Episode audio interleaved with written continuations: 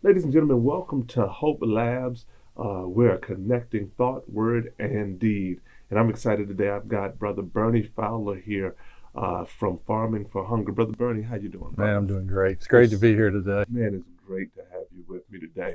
Um, I'm just always excited to just be connecting with you. Now, look, man, you. I, I want people to hear about the kind of work you all are doing, um, and how for you, how it comes from a place of faith. Um, I, am really in, in, how God has kind of expanded your work to do so much. So, first, tell folks about Farming for Hunger. Well, Farming for Hunger uh, really formed in 2012, and it was after the downturn in the economy back in 2008 in the real mm-hmm. estate uh, market and construction. Um, I I hit a really low place in my life. I was no longer in control. Uh, feeling really hopeless. Uh, had to lay off the last of my 14 employees. I was facing bankruptcy went through a divorce, uh, hit rock bottom. Right. And it was a point where I think uh, God put me in time out for about three years mm. and said, I'm going to get your attention. And uh, if you're willing to jump in with this uh, project, I've got something for you. It didn't happen overnight. It was a process. Uh, but in 2012, we founded the, the nonprofit Farming for Hunger to grow healthy, fresh fruits and vegetables uh, for those in need, the working poor, if you will, that had also lost their jobs. Right. Wow. And, and, and so, uh, you know, people may hear that, you know, you, you're helping to feed or, or you're growing fresh fruits and vegetables. I know you've done work like the Maryland State Food Bank or those kinds of spaces. Uh, about how much vegetables and fresh foods, you know, are, are you really producing in a year or over time? Oh, sure. Well, uh, over since since 2012 to today, we've exceeded 10 million pounds of fresh fruits and vegetables that we've grown. Uh, we welcomed over 20,000 volunteers to the farm to help harvest. We've actually welcomed and worked with 114 uh, felons from the Maryland Department of Corrections that, that come out and part of a workforce uh, Monday through Saturday with us. Formed relationships with them, which then led itself into a second chance programs, next steps for them, employment, uh, and so on and so forth. So it's just absolutely been a blessing. What I thought was, uh, you know, growing food for the the community turned into really understanding what is hunger. Mm-hmm. And hunger comes in a lot of different ways. Mm-hmm. And when we mm. start to understand that is when we dove into working with the men from the Department of Corrections, working in, with individuals uh, uh, with addictions and mm-hmm. alcoholism, mm-hmm. and even education for our youth mm-hmm. to know about making the right choices, uh, setting the mindset at a young age. Well, to talk a little bit, even if you're talking about hunger and the range of hunger, dealing with food insecurity and, and how people really are. I mean, you're, you're, talking about hundreds of millions of pounds of food. Uh, that, that, that means that there have been people who have needed that food. Um, talk a bit about the need that you're finding in communities um, throughout the state of Maryland. Yeah, it was really surprising for me, to be honest with you. I went to a, a, a food drop that the Maryland Food Bank was putting on, and I was surprised all the people that I recognized, actually folks that worked on uh, some of my houses back when, when I had my construction company. Mm-hmm. And it was really eye opening to me. Uh, those individuals, teachers, uh, mm-hmm. nurses, and that I knew that were struggling, mm-hmm. uh, that came there to get fresh fruits and vegetables. And I knew we wanted to do something to, uh, you know, to help and assist as much as we could. Uh, we did see that there was uh, some some food out there that wasn't as healthy mm-hmm. that was being handed out and just didn't set right with me. Mm-hmm. And I said, no, we have farms in Southern Maryland. We should be able to grow, you know, healthy, nutritious food for people. I think what's been amazing for me because you, you have helped open my eyes and just as I've been really kind of dealing with even what's happening in the suburbs and the whole suburbanization of poverty, um, it, it is looking at people who are food insecure, um, people who um, when I used to think about hunger, I used to think about just dire poverty. Right. Um, but now I'm realizing there are people who are making decisions about whether to eat one meal um, or um, if they eat one meal, their kids can eat two.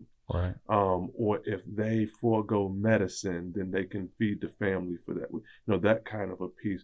Um, and, and, looking at people who are making these life and death kind of decisions around food, and it's people who are going to work. Right. Um, it's not just people who aren't going to work, people who are unemployed, etc.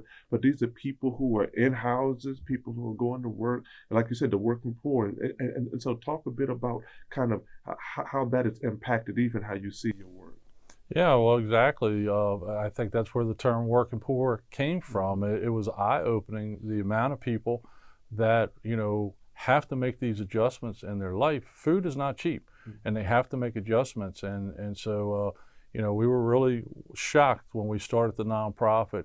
I had a different mindset of who may be coming to the table to get food. So it was eye opening for me. And as we travel to different areas and start new locations around the state, uh, it's still pretty much the same, whether we're in Prince George's County or uh, the inner city, or even on the the mid shore of the eastern shore, where it's all farm country. Uh, we're we're seeing these food insecurities, and uh, uh, we're, we're we're learning a lot. So I, I know, having known you and I'm blessed to meet you, um, that you're not just about giving away food or or, or or or giving away fish, but you're about teaching people how to fish. Talk a little bit about the work that you're doing, really trying to educate people um, about how to grow their own food and those kinds of things. Well, we started. Uh, first of all, we started Growing Food Matters initiative in elementary schools to really build relationships and, and teach kids how to grow food, how to eat healthy, and also how to make healthy choices. Um, and then in turn, over time, they come out as middle school and high schoolers, and we utilize the services of the men from the Department of Corrections and do team building exercises about social and emotional challenges that our kids are faced with today, uh, which has really been a blessing on both ends because the men want to be better fathers when they get out of prison and present in their children's life, and the children receive uh, a wealth of knowledge that they probably wouldn't receive in any other way.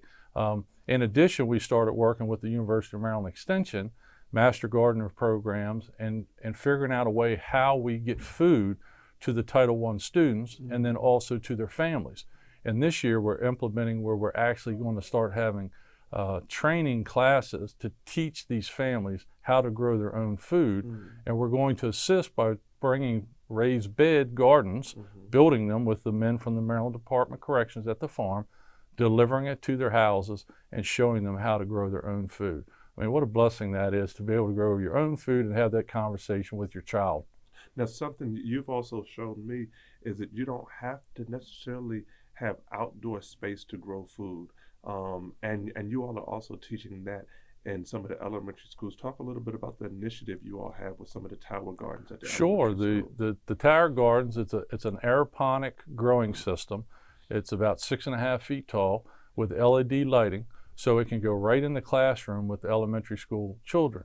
So we pledged to put one in every elementary school in Southern Maryland. And as we work through Calvert, Charles, and St. Mary's, we're now happy to say that we just launched with the first 25 schools that are going into Prince George's County close by here, Panorama, has already received their garden and are about to have their first harvest.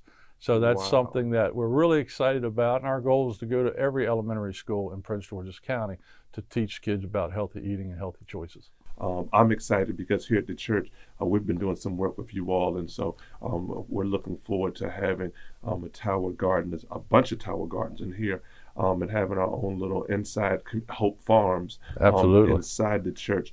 Um, but I'm also excited about the work we're doing, um, and we should just talk a, a bit about the partnership we have with Iverson Mall, the shops at Iverson. So, uh, Community of Hope is inside of a, a shopping center, a shopping mall, shops at Iverson, and we have come together partnership with them, partnership with Bernie National Design Center. Um, the mall has given us 20 about about 20, close to 20,000 square Yeah. Of um, parking lot area, and we're going to be building out um, a community garden back there. Um, just talk a little bit about kind of how that process has been for you. Well, it's been amazing. Uh, it started with, uh, you know, all of us getting together and being introduced and, and kicking the idea around.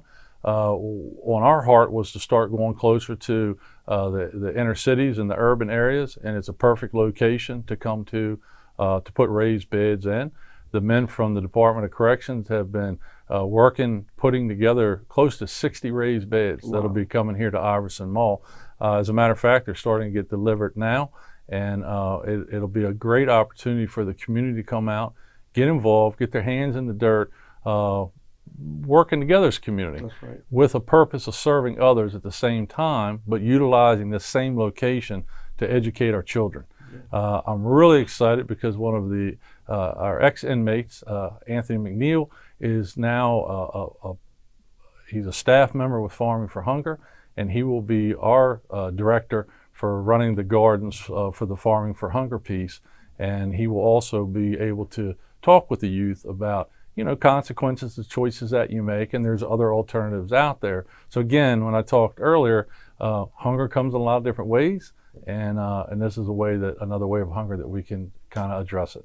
We're excited because he'll have an office here um, at the church. At the church. Um, and and so he'll be able to work out of here and so we're just so excited about the work that's going to be happening to garden what's exciting for me is i really believe it's going to uh, become a model mm-hmm. that we'll be able to take to other locations mm-hmm. around the state uh, and in other cities mm-hmm. and i think uh, we have a great opportunity here to demonstrate that working together with the church and the community and the businesses right. coming together, uh, giving folks food and also second chances, hope. Mm-hmm. Uh, so it's really exciting to, Yeah. to partner And- up here and- with and you. the police department has even uh, said that they want some um, raised beds. They want some beds um, that they'll have here with us because they'll have officers. And what a joy that's going to be! You've got officers working with community, working with returning citizens, all together in the same community, in the same mix of being able to deal with these kinds of issues, as well as the fact that uh, um, the school system will be sending people down here for field trips. For field trips. Um, and so it'll be a demonstration garden as well, um, as well as it won't just be a garden. And that's what's great because it also has performance space to it. So Right. it has some staging areas, they have areas for people just to relax. So it'll be community space and garden space all together, as well as some um, playground space as well. So, yeah. um, brother, it's been great working with you on this project. I Oh. mean, it's been mind blowing for me. It's been a blast for us, and we look forward to, uh, to getting this up and going and uh, starting to plant some seeds. Oh man! Now, last thing, um, as you started doing this work, you talked about some of the work you've been able to do um, um, with those who are incarcerated Mhm. um, with the Department of Justice. What was that transition? What was that process like in starting to work with those brothers and sisters fr- from the Department of Justice, and then being able to utilize that as a reentry tool and helping folks to get the kind of tools they need to be able Sure. to come out? Yeah, honestly, uh, Monday through Friday originally, we needed we needed help. Uh, you have to harvest the, the produce when it's ready to be harvested, and volunteers only came out on the weekends. Mhm. We were really blessed with a phone call from the Maryland Department of Corrections and said, Hey, we have a pre release center that's only 10 minutes away from you. Mm. We heard what you're doing, and we'd love to uh, offer some of the men from the Department of Corrections to come out. Uh, they were very reluctant when they came out Mhm. after telling them what we were going to be doing, how we were going to be serving families and children and single moms and grandparents. Uh, they got really excited. We've never looked back. Uh, but it was into the start of the second year that I really realized, uh, learning their backstories, why they were in the situation that they were in, uh, that we need to do more. And um, we were able to, to start a second chance program to really get them ready for uh, re-socializing, uh, employment, housing, and uh, and just welcome them back to the community. And what better way than having the community come to them by helping to harvest the food and working together, really getting to know them and go, wow, you know, there's really something to this individual, and maybe the stereotype and the label needs to disappear Right. because I really like this guy Right. and I like working beside him, Right. and I'm ready to give him a chance. Right. That's wonderful, man. Look, salute to you. Salute to all the work you're doing. Um, and I'm just excited to see all that you continue to do, especially with this work in the schools. Um, and I, I just salute the fact that out of your faith, um, well, now let me ask you this last question. Last question. Um, how, if you're thinking about churches, how can our faith institutions get connected, um, especially around some of this hunger, these hunger issues and the food insecurity stuff? So there's a lot of opportunities. One, you can come out as a congregation to help harvest food, mm-hmm. box package, help distribute. You can come out and work side by side with an incarcerated individual or mm-hmm. somebody that's returning. You can be part of the solution for that returning individual. Mm-hmm. So as men come out from working with us and they're coming back to neighborhoods right here, minutes away from our location, churches can reach out and embrace those individuals and say, hey, we're here to support you. And if you need anything, uh, we, we've got your back. I mean, it's, it's a way to be the church. Now, help some of those churches who aren't in this region as they're thinking about, wow, I thought about a garden. I, I never thought about a garden, but we've got plenty of land. I've never thought about, you know, these kinds of things. What are some ways, or who might they reach out to um, in order to kind of get some of the expertise to help them along the journey? Well, they could contact us at farmingforhunger at gmail.com Mhm, uh, and reach out, and we would be glad to send them information to them, mhm. share the work that we've done in the past, uh, what works, what doesn't work. We've got a few seasons under our belt now, and um, just really guide them along the way. We'd be glad to help consult with them, um, you know, so they could they could get something started. All right, my man, Bernie Fowler. Appreciate you, buddy. Yes, sir. Great right, to see you. Bless you now.